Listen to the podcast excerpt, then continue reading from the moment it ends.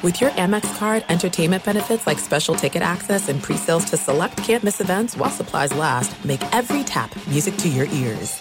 At Bet365, we don't do ordinary. We believe that every sport should be epic. Every home run, every hit, every inning, every play. From the moments that are legendary to the ones that fly under the radar. Whether it's a walk-off grand slam or a base hit to center field. Whatever the sport, whatever the moment. It's never ordinary at Bet365. 21 plus only. Must be present in Ohio. If you or someone you know has a gambling problem and wants help, call 1-800-GAMBLER. When you drive a vehicle so reliable it's backed by a 10-year, 100,000-mile limited warranty, you stop thinking about what you can't do and start doing what you never thought possible. Visit your local Kia dealer today to see what you're capable of in a vehicle that inspires confidence around every corner. Kia, movement that inspires. Call 800-333-4KIA for details. Always drive safely. Limited inventory available. Warranties include 10-year, 100,000-mile powertrain and 5-year, 60,000-mile basic. Warranties are limited. See retailer for details. Kaboom! If you thought 4 hours a day, 1,200 minutes a week was enough, think again. He's the last remnants of the old republic, a sole bastion of fairness. He treats crackheads in the ghetto gutter the same as the rich pill poppers in the penthouse. Wow. The clearinghouse of hot takes. Break free for something special. The Fifth Hour with Ben Maller starts right now.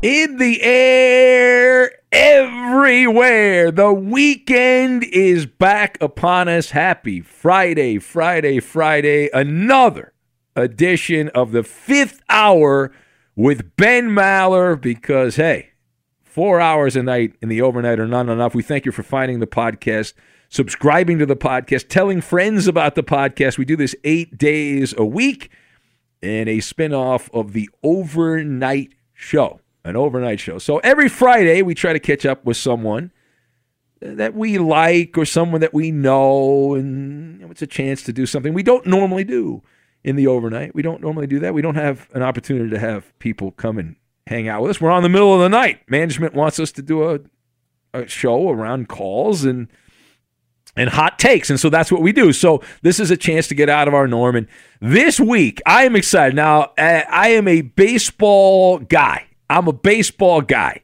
and I remember as a kid watching baseball.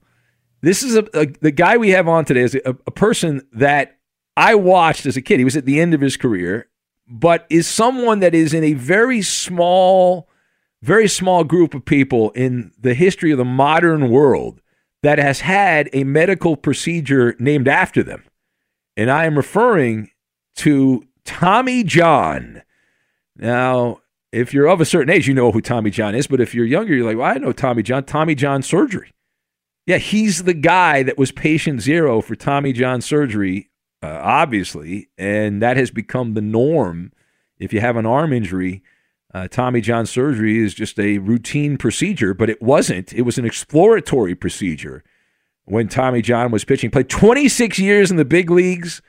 A lot of years with the Yankees. Pitched mostly with the Yankees, the White Sox, and the Dodgers, along with some other stops along the way, and won 288 games. He has not been in the Hall of Fame. I'm actually going to make my pitch here because 288 wins, 26 years. People say that's not enough, but I will make my pitch to Tommy, the man himself, why I think he's got a strong case to get in for the Veterans Committee for the Hall of Fame. And we'll obviously get to the medical procedure as well, so I am excited to talk to a baseball legend of my youth, someone I grew up watching. I was watching This Week in Baseball, and Tommy John would change teams. Mel Allen was in Twib Notes, would talk about Tommy John is on the move. And we are joined by the man, the myth, the legend himself, the great Tommy John, joining us here on the Fifth Hour with Ben Maller. Tommy, welcome. And let's start with this. How have you been? What have you been up to here recently? How long's the show? Do you have enough time? Oh, we have endless amounts of time, Tommy. Please, come on. This is a podcast. We can go forever. Okay, December 13th, I contracted COVID. Whoa. And my wife, the same thing. We both had COVID. And I fell out of bed, hit my head on the end table, on the nightstand, cut my head open, take me to the hospital, patch me up. 3 days later, I fall again. They take me to the hospital. This happened 5 times. Wow. That's crazy. Then, you know, as I'm getting over COVID and all that, I contracted a thing called Guillain-Barré syndrome. And if you look it up, Guillain-Barré syndrome paralyzes your lower extremities. Wow, man, you've had a tough time here recently, Tom. And then, it's just, you know, but I'm over it now. And despite what Dr. Fauci says, I'm not going to get vaccinated because I've got all the antibodies in my body. And my wife had COVID also, and she had pneumonia with hers. Oh. But, you know. So what was it? I mean, tell me, obviously you're a little older now. You play a long time in the big leagues. How bad was your experience with COVID? Or obviously you said you had a lot of side effects. You fell down a lot. I mean, how you've been sick before, I'm sure, at other points in your life. Like, how does this rank among other illnesses that you had? Well, let me put it to you this way. I came within a phone call of dying. Wow. My wife called the hospital out here and said, he's got to have, because they weren't attacking the problem. You know, mm-hmm. Oh, well, yeah, he's okay, so send him home, They finally said, you know, look, if we can't keep him here, so we're going to send him to a nursing home in Banning. Wow. And my wife gets on the phone, and Cheryl calls a doctor at USC Keck Medical Center and gave him all my information. And he said, "Whoa, he's got a blood clot someplace." So they sent an ambulance for me from Indio to Keck, which is about hour and 45-minute drive. Mm-hmm. I get in. They take me right into the operating room. They put a catheter up through my groin into my lungs, and I had 2 huge blood clots on both lobes of my lungs, upper and lower. Wow. And once they broke it up, all of a sudden my breathing came back, and I had this lady that is my wife. She saved my life, because if I would have listened to the hospital here in Palm Springs, I probably would be dead by now. Wow. I mean, you weren't kidding. Tommy, you were not kidding when you said you had a lot to say. That is an amazing roller coaster. I was very excited. You know, I was looking forward to this. I did not expect that I had no idea that any of this happened to you. I feel so terrible that you had to go through that, Tommy. That's horrible, man. Well, and, it is, but you know, like I said, Cheryl and I both have the antibodies in our system, and so yeah, well, that's good. You know, all the crap that's going on now, I shake my head, and you know, yeah, no, I hear you. It can't be that tough. It really can't. Well, it's always tough to transition. I know. I want to talk baseball, Tommy. I don't know. Is that okay? Baseball. All right. I guess. I mean, you've been through a lot of medical stuff here recently. How much baseball do you still watch these days? I mean, you played like almost 30 years in the big leagues. None. I watch none. Yeah, and why is that? It's not the game that I played. Yeah, and Exchange, you got all these computer geniuses and the analytics and all this. I would have a manager or a pitching coach call one pitch for me and make me throw it. I'd walk off the mound, throw my glove at him, and say, "See you later." I'll pitch the way I want to pitch, the way I feel I have to pitch, not the way some numbers said that I, you know. Yeah. And plus, who was it? Might have been last year. Had a shutout, and he got two out in the seventh inning, and they pulled him out of the game. Yeah. You would have tried to pull me out of the game with a shutout and two outs in the seventh inning. There would have been a fist fight on the mound. Yeah, and it's not played the same way. Yeah, and what about when did the and you'd be the perfect guy to ask, Tommy, because you played in the '60s, the '70s, and the '80s. When did the 100 pitch thing become the barometer where if you get around 100 pitches, you got to get out of the game? You can't be in the game anymore. Was that around in your days, or did that start? No, that started a little after me. Okay, and I don't know why. Maybe they looked at the number of pitches that the guys threw, and when they started to fall, when their pitching ability started to fall off. And it was around the 100 pitch mark. But you know how to get out of that? How? Pitch through the 100 pitches. Yeah. No, I threw a baseball off the mound to a catcher every day I was on the field.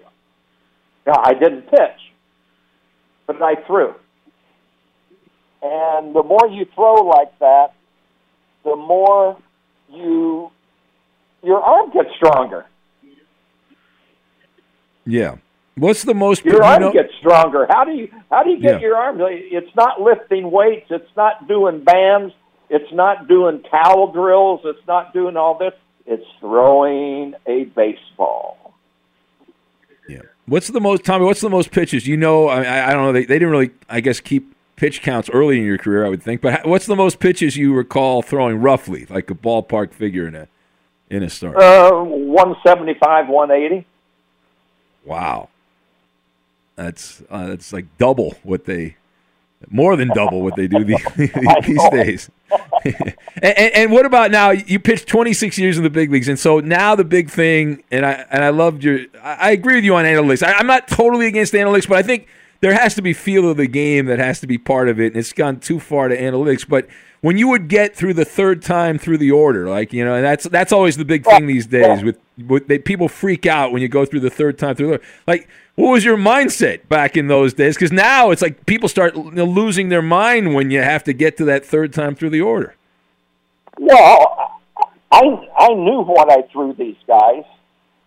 I had a manager back with the White Sox. His name was Eddie Stanky. He knew nothing about pitching. He knew nothing. But he called me in. I pitched a game against the Yankees. He called me into the office the next day. And he said, "Young man, sit down here." And I went, "Oh, God, what did I do?" He said, "Let's go over last night's game." "Oh, okay. First hitter, what did he do?" Grounded to shortstop. "What was the count?" And I couldn't get 4 or 5 innings, and I couldn't go. He said, "Okay, we're going to do this again. You should be able to go through first hitter to your last hitter and go." The count was 3-2, and that showed me there that I can face you 4 times. And just because I'm facing you 4 times doesn't mean that you got a better chance to hit me. It's if I make good pitches, it's going to be the same. You're going to have a hard time hitting me. Yeah, and you as the but pitcher, if I make mistakes, then whether it's the first time or the fifth time or whatever, you're going to hit the ball hard. Yeah, and it's always that guessing game, right? I mean, you as the pitcher have the advantage because the hitter doesn't know what's coming. You know what you're going to pitch, so you have the advantage. Well, and the thing that I did is I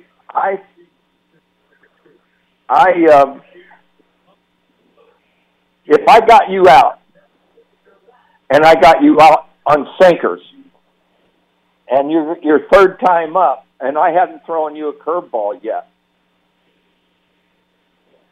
Why would I throw you a curveball if I'm getting you out with sinkers away?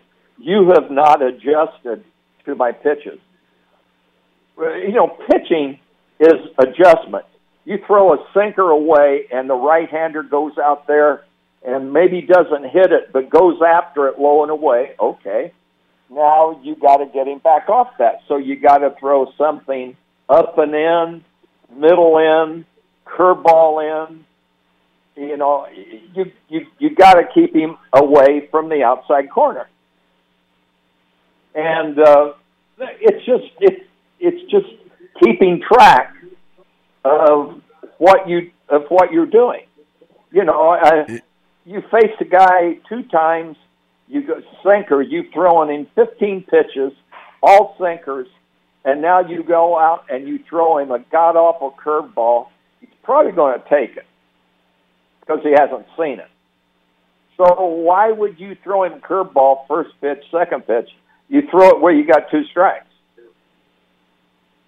So now you know, yeah, for sure. And I'm right there with you. I mean, you know better than anybody. You did it. You lived the life for all those years. And since you retired, you know, back in the '80s, now it's gone completely the opposite, where they have this defeatist attitude with pitchers, where if you get to 100 pitches, you got to take you out of the game, and if you can't go third time through the lineup. Be sure to catch live editions of the Ben Maller Show weekdays at 2 a.m. Eastern, 11 p.m. Pacific. At Bet365, we don't do ordinary. We believe that every sport should be epic. Every home run, every hit, every inning, every play. From the moments that are legendary to the ones that fly under the radar. Whether it's a walk-off grand slam or a base hit to center field. Whatever the sport, whatever the moment, it's never ordinary at Bet365. 21 plus only. Must be present in Ohio. If you or someone you know has a gambling problem and wants help, call 1-800-GAMBLER.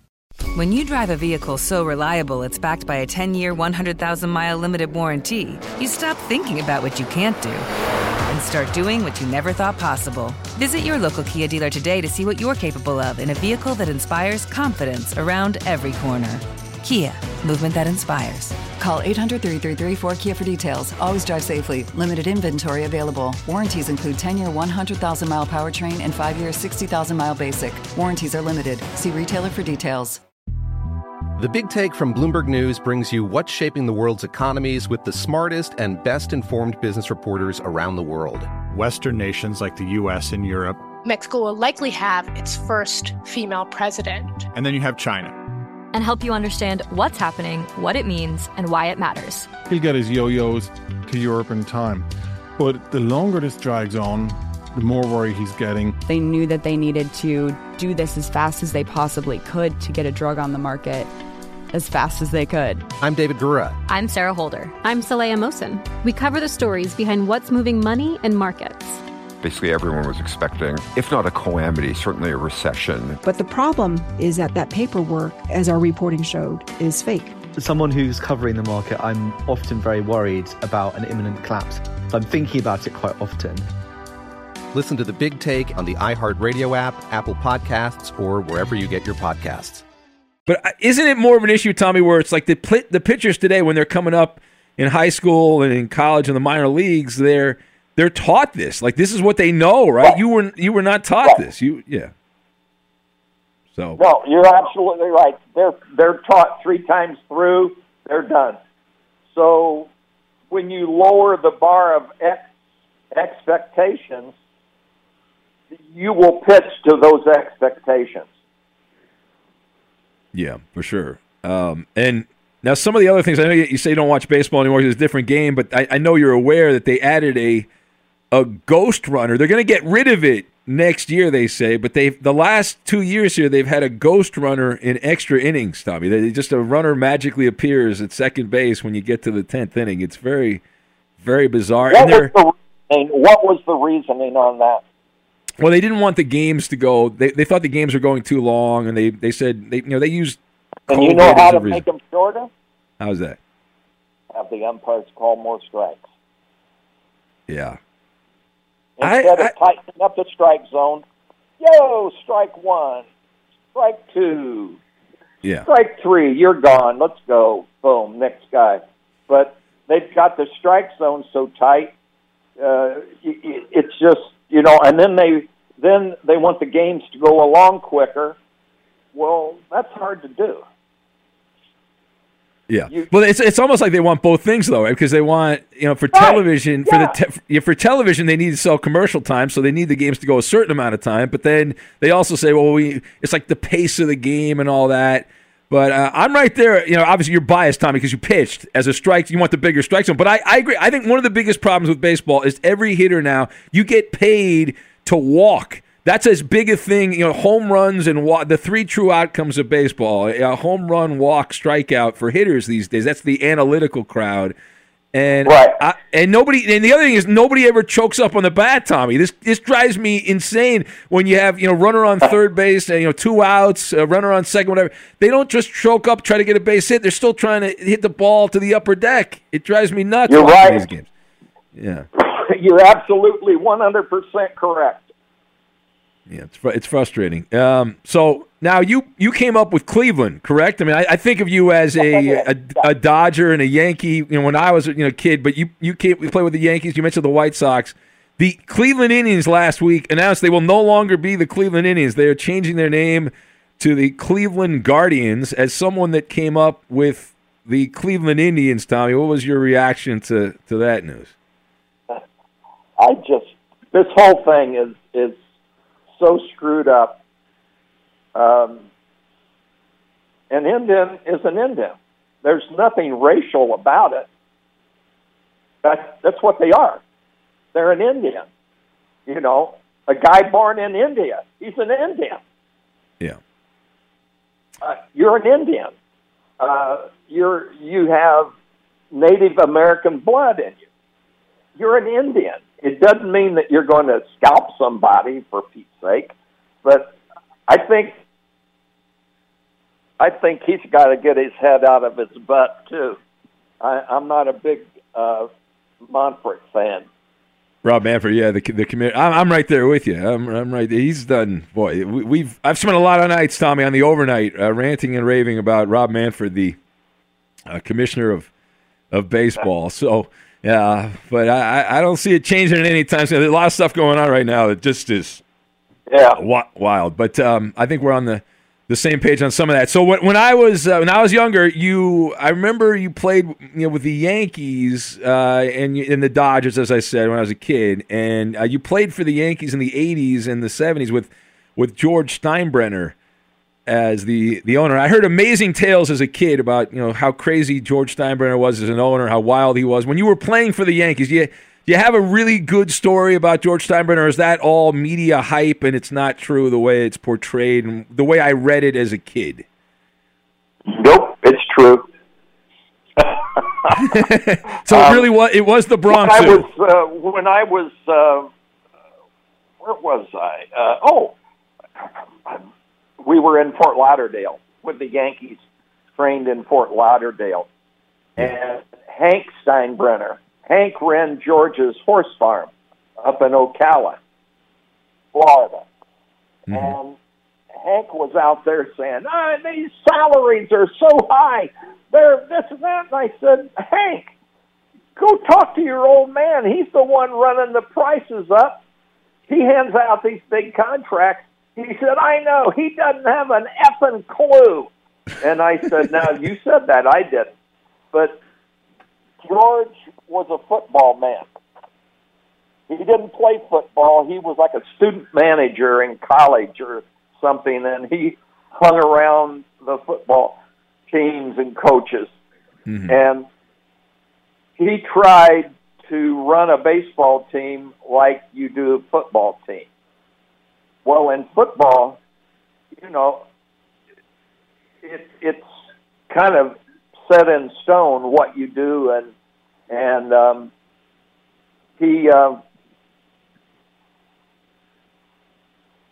if you go back on the 1981 World Series, mm-hmm. Game 6, Yankee Stadium, I'm pitching. I give up the first run of the World Series that I gave up in the top of the fourth inning. Yeah. Bottom of the fourth inning, they pinch hit for me. I'm going crazy. And I find out later from a guy that was like a eye in the sky for the Yankees. Steinbrenner's rule was get a lead early and then go to the bullpen, win it out of the bullpen. And Bob Lemon, being a good trooper, he wanted to get a lead. So the score was tied 1-1. Bottom of the fourth, we had two runners on, two out. Pitcher coming up, they pinch hit for me. Wow. And I asked Lemon, I said, who's coming in? He said, George Frazier. I said, shit, Lem, Frazier hasn't gotten anybody out all series. And you go, oh, don't tell me out of mine. And I says, well, I'm just telling you, he hasn't gotten anybody out. And then who would you bring in? I said, well, you're taking out your starter, which is your night's best pitcher, the day's best pitcher. And you're saying that it's the 7th or 8th inning. Who would you bring in the 7th or 8th inning of a ball game? Well, I'd bring Gossage in. Then I'd bring Gossage in right now. But he can't go all the way now. He goes 2 or 3 innings, and then you go to the next guy, and then you work your way through the ball game. If you're going to manage like that. Yeah. But that was how George would have these talks like they do. Well, we're gonna run the fullback over left tackle. He's not real good, you know. Well, that's football, and baseball is totally different. Pitching, hitting, and all that. But that's the way George ran the game, and he was very demanding. But I like the guy. I'd play for him again. Yeah, well, I guess I can't because he's dead. Well, that's true. That would be amazing, though, Tommy. If you came back and pitched, and he came back and owned a team, that would be. Oh my God! So, yeah. Be sure to catch live editions of the Ben Maller Show weekdays at 2 a.m. Eastern, 11 p.m. Pacific on Fox Sports Radio and the iHeartRadio app. Hey, it's me, Rob Parker.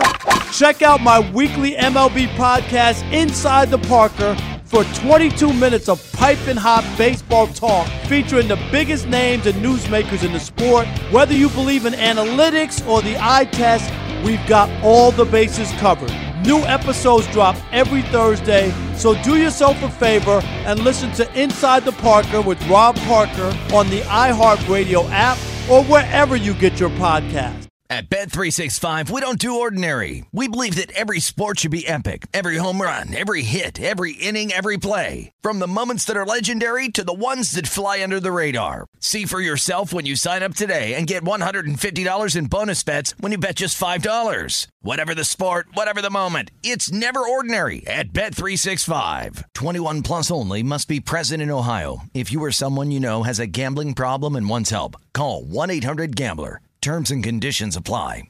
When you drive a vehicle so reliable it's backed by a 10-year, 100,000-mile limited warranty, you stop thinking about what you can't do and start doing what you never thought possible. Visit your local Kia dealer today to see what you're capable of in a vehicle that inspires confidence around every corner. Kia, movement that inspires. Call 800-333-4KIA for details. Always drive safely. Limited inventory available. Warranties include 10-year, 100,000-mile powertrain and 5-year, 60,000-mile basic. Warranties are limited. See retailer for details. The Big Take from Bloomberg News brings you what's shaping the world's economies with the smartest and best-informed business reporters around the world. Western nations like the U.S. and Europe. Mexico will likely have its first female president. And then you have China. And help you understand what's happening, what it means, and why it matters. He'll get his yo-yos to Europe in time. But the longer this drags on, the more worry he's getting. They knew that they needed to do this as fast as they possibly could to get a drug on the market as fast as they could. I'm David Gura. I'm Sarah Holder. I'm Saleha Mohsen. We cover the stories behind what's moving money and markets. Basically, everyone was expecting, if not a calamity, certainly a recession. But the problem is that that paperwork, as our reporting showed, is fake. As someone who's covering the market, I'm often very worried about an imminent collapse. So I'm thinking about it quite often. Listen to The Big Take on the iHeartRadio app, Apple Podcasts, or wherever you get your podcasts. So now this is why. So in those days, and you played in the days where, you know, the guys, the players, even though you respected the other player, right, you were not buddy-buddy with the opposite. You had rivalries, right, guys that weren't – and you weren't hanging out with each other all the time. At least that's the perception I had. You lived the life. But you went from the Dodgers to the Yankees, and they were a pretty big rival. How awkward was that going from L.A.? You pitched in a World Series with the Dodgers against the Yankees, and then you ended up going to the Yankees and pitching against the Dodgers in the World Series. How odd was that, living that? I called friends that I knew in the league. Who's got the best infield? Defensive infield. And everybody said, well, the Yankees. Chambliss, Randolph, Bucky Dent, and Nettles. The Brewers are good, but the Yankees are better. Okay. All right, because I wanted guys that could field the ball because they're going to get a lot of balls hit to them. Yeah. And so that's how I made my choice. And I, like I said, I would do it again, but it's just, I don't know. Steinbrenner was a character. A big character, but the guy that I loved playing for was Lasorda, and I only played 2 seasons for him, 77 and 78. Yeah, and I want to ask you, because, Tommy, I started covering as a baseball reporter when I was in radio. One of my first gigs as a reporter was covering Lasorda, but I saw Tommy at the end of his career. The last few years he managed the Dodgers, I covered the Dodgers, and I know, Tommy was like a bigger-than-life character then, but what was it like when he was starting his run with the Dodgers? What was a young Tommy Lasorda like before he became the established, over-the-top personality? I guess he always had the personality, but what was it like before he became a legend, if you will? He was the cheapest SOB in the world. He never paid for a meal. He'd have... and now he's getting the same meal money that we're getting, and he would find somebody to pick his breakfast tab up or lunch or whatever.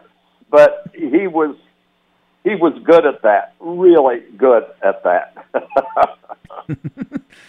Yeah, and I remember just being around him a little bit, like he knew everybody and everybody loved him. And so I remember there would be one time, I'm sure this happened a lot when you were there probably back in the day, but Frank Sinatra showed up, and this was big. Frank was late in his life and he showed up there and that was like a huge deal and stuff. So, he knew all the big celebrities of the day and they all wanted to hang out with him. It was a wild experience. Well, and I guess in the old days, when the Dodgers first came out here, the Hollywood stars and all that would be at Dodger Stadium all the time.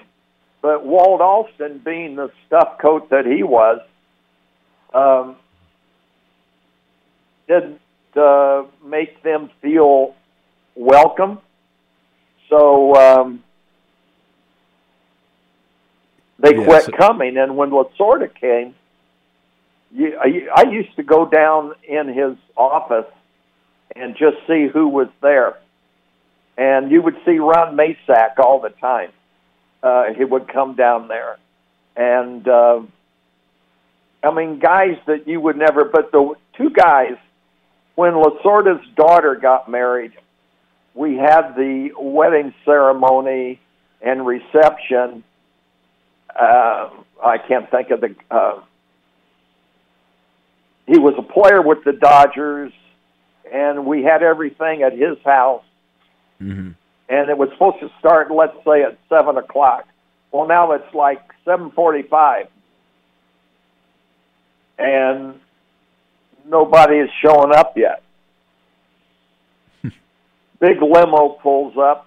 Out gets Sinatra and his wife, and Don Rickles and his wife. Now, the wedding ceremony started. Then the reception, Rickles did 20-30 minutes of comedy, and Sinatra sang and all that. But when my son Tommy was born, he's got a sterling silver cup.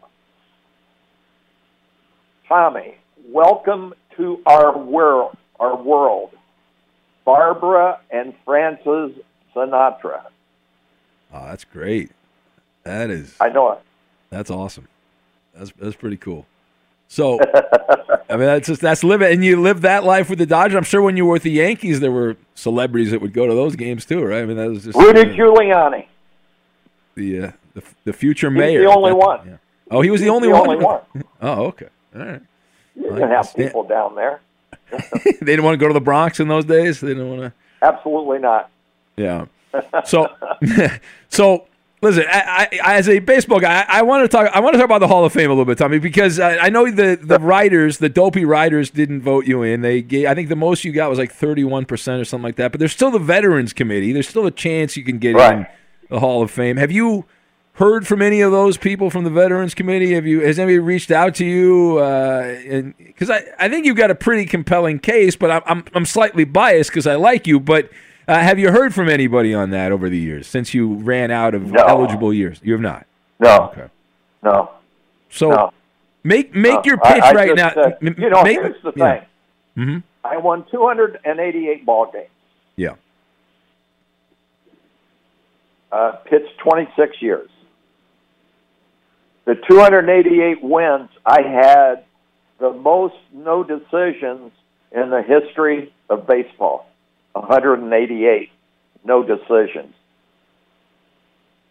Wow, I didn't know that. I didn't know that one. Yeah. So, you know, okay, 188, no decisions.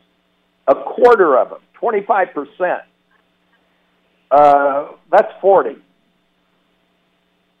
45 wins on 288.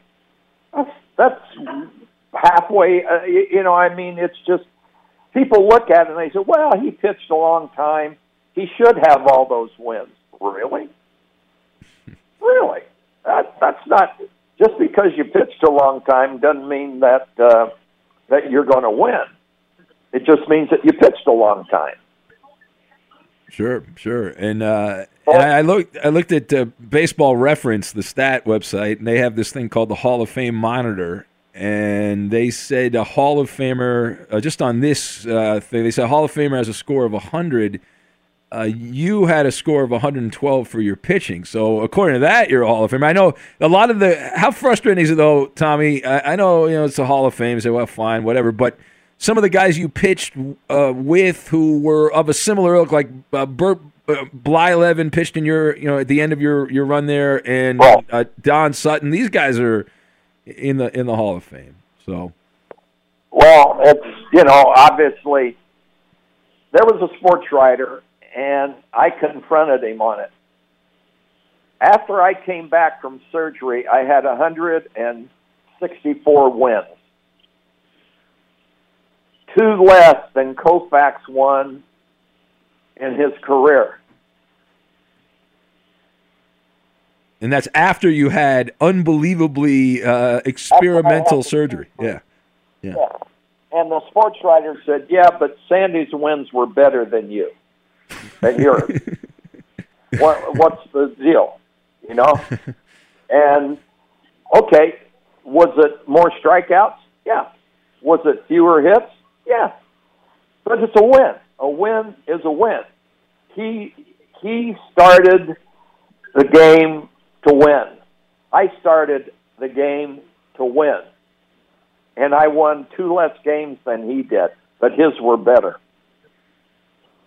When the guy told me that, I just thought to myself, that tells me how little they know about the game.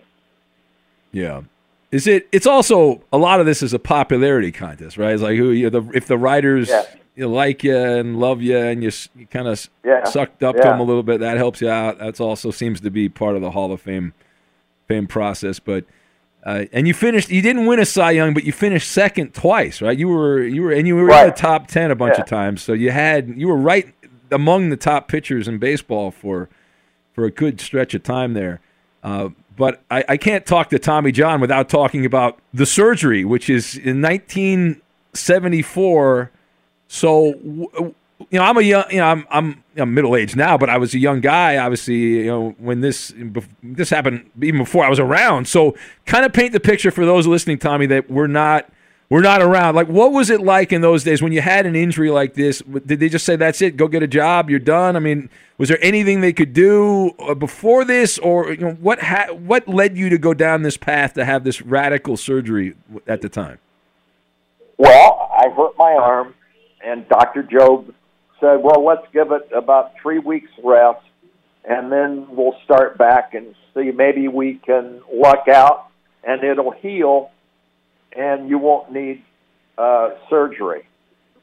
Okay. He never said what kind of surgery or whatever, you won't need surgery.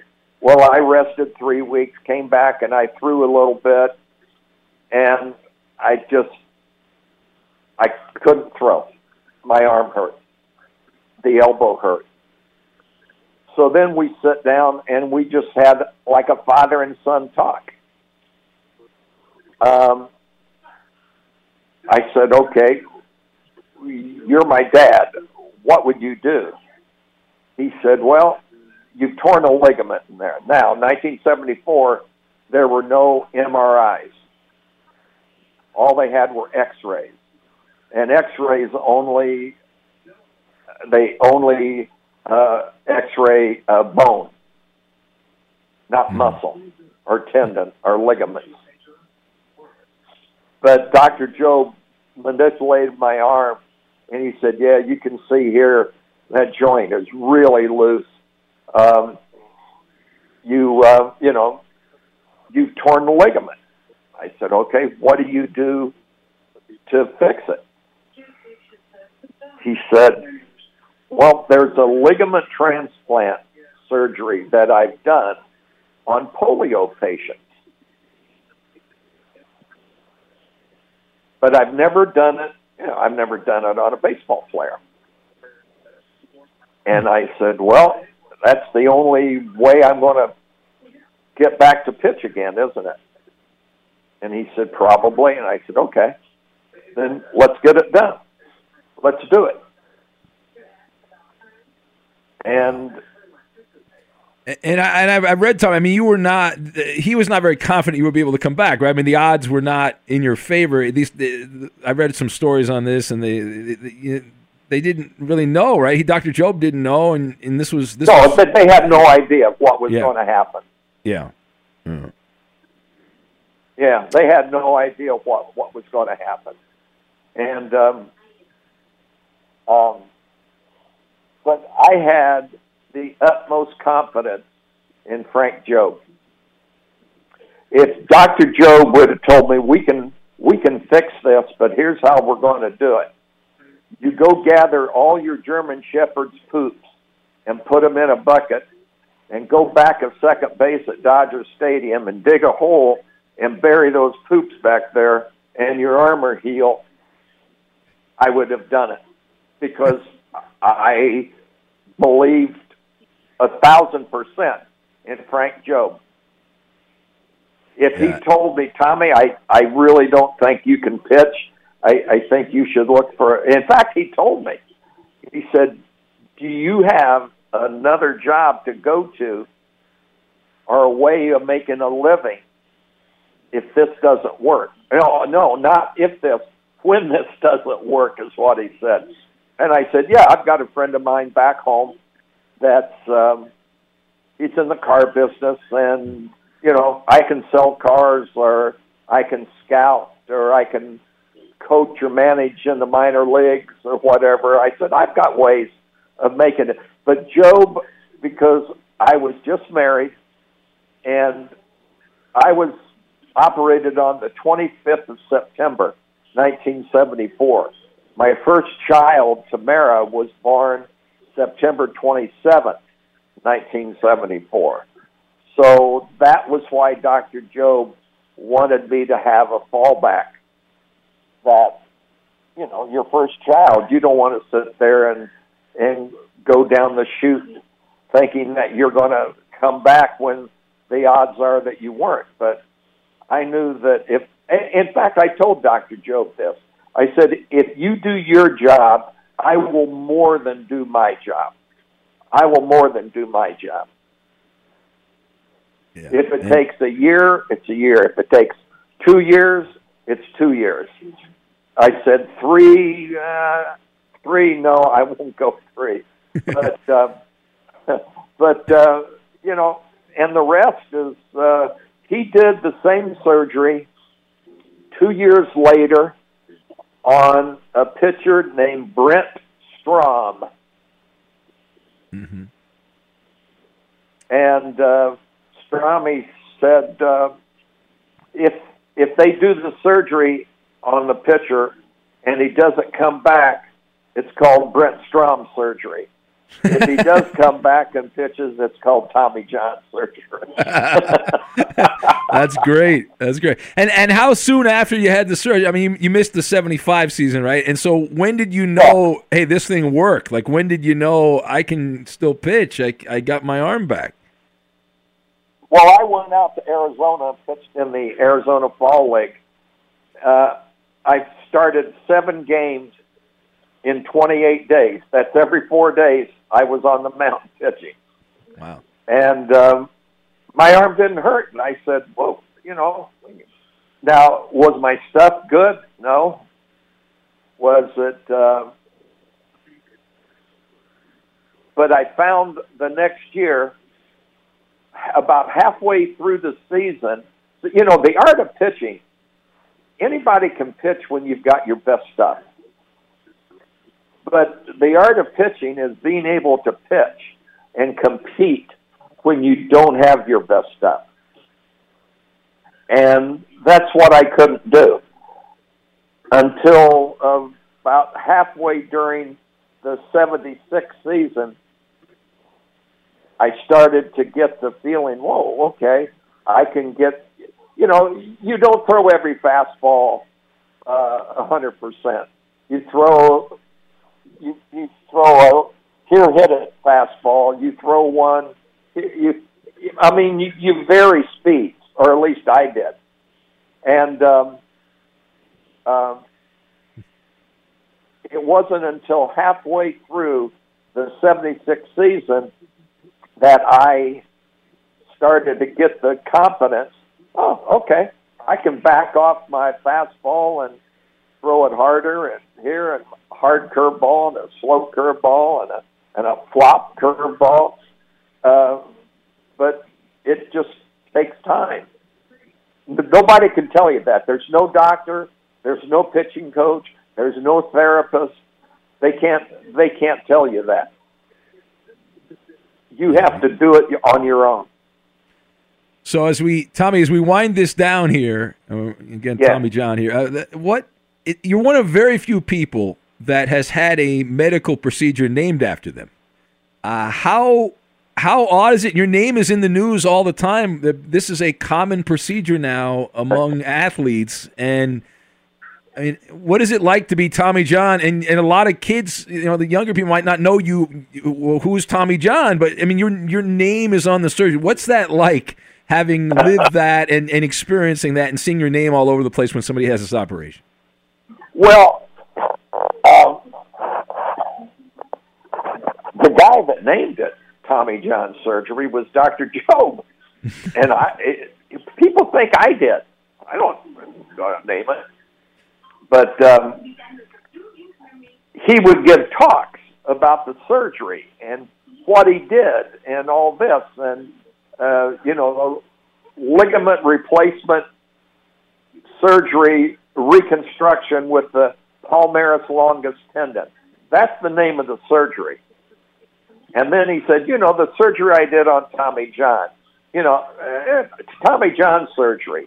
And when he said that, the doctors went, oh, yeah, the ligament replacement, okay, well. And that's how it came about. And somebody asked me, they said, why didn't you put a patent on it? And I said, because of Dr. Jobe. I couldn't do it because of him. I had so much love for him that I couldn't do it. Yeah. It's got to make you feel good, though, right? I mean, you were the first. You were patient zero. It's better having an orthopedic surgery named after you than a proctological. That is correct. Yes, I would agree with you. The Tommy John hemorrhoid surgery. Oh man, we got that one. Yeah, that would not be as glowing a review for people. But listen, Tommy, it's been great. You've been unfiltered. I loved watching you pitch when I was a kid. I'm glad you're over the COVID. You're doing better now, and continued good health. And I hope the Veterans Committee someday puts you in the Hall of Fame here, hopefully sooner than later. Because to me, Tommy, I'll make the pitch for you. You're 288 wins, the career you had, and I think the thing that pushes you over the top is the surgery. You have saved, because you were the guinea pig, you have saved so many pitchers that have gone on and had great careers and Hall of Fame careers that would not have been possible if you had not taking that dive. So I think that should put you in the Hall of Fame. But what do I know, right, Tommy? What do I know? Yeah. I would vote for you. Well, thank you. All right, thanks, Tommy. Appreciate it. Okay, thanks for having me. Bye-bye. At Bet365, we don't do ordinary. We believe that every sport should be epic. Every home run, every hit, every inning, every play. From the moments that are legendary to the ones that fly under the radar. Whether it's a walk-off grand slam or a base hit to center field. Whatever the sport, whatever the moment, it's never ordinary at Bet365. 21 plus only. Must be present in Ohio. If you or someone you know has a gambling problem and wants help, call 1-800-GAMBLER. What's up, everybody? This is Stephen A. Smith, host of the Stephen A. Smith Show podcast. Tune in every Monday, Wednesday, and Friday at the very least as I bring you all new episodes that feature the biggest headlines in the world of sports, pop culture, business, and I answer your phone calls and respond to your tweets. You'll hear my unfiltered opinions and straight-shooter interviews with top celebrities and game changers. All that and more. So listen to the Stephen A. Smith Show podcast on the iHeartRadio app, Apple Podcasts, or wherever you get your podcast. I'm Diosa. And I'm Mala. We are the creators of Locatora Radio, a radiophonic novela, which is a fancy way of saying a podcast. Welcome to Locatora Radio, Season 9. Love at first listen. We're older, we're wiser, and we're podcasting through a new decade of our lives. This season, we're falling in love with podcasting all over again. And getting to the heart of our stories. We're going places we've never gone before, and we're bringing you along with us. With new segments, correspondence, and a brand new sound. Season 9 is kicking off with an intimate interview with Grammy Award-winning singer-songwriter Natalia Lafourcade. What's giving you hope right now? Well, when I see what music does to people, it gives me a lot of hope. If you liked Locatora before, you're going to love Season 9. Subscribe to our show and you'll see why Locatora is your prima's favorite podcast. Listen to Locatora Radio as part of the My Cultura Podcast Network, available on the iHeartRadio app, Apple Podcasts, or wherever you get your podcasts.